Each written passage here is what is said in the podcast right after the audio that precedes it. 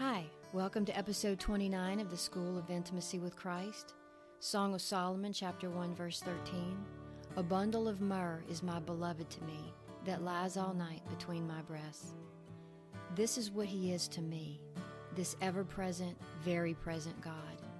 My physical senses may testify otherwise at times, yet he is this to me.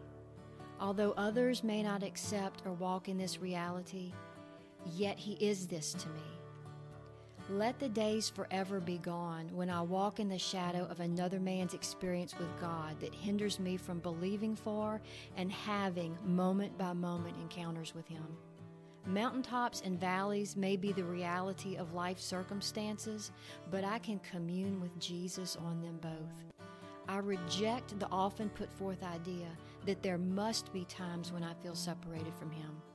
That may be someone else's experience, but it doesn't have to be mine.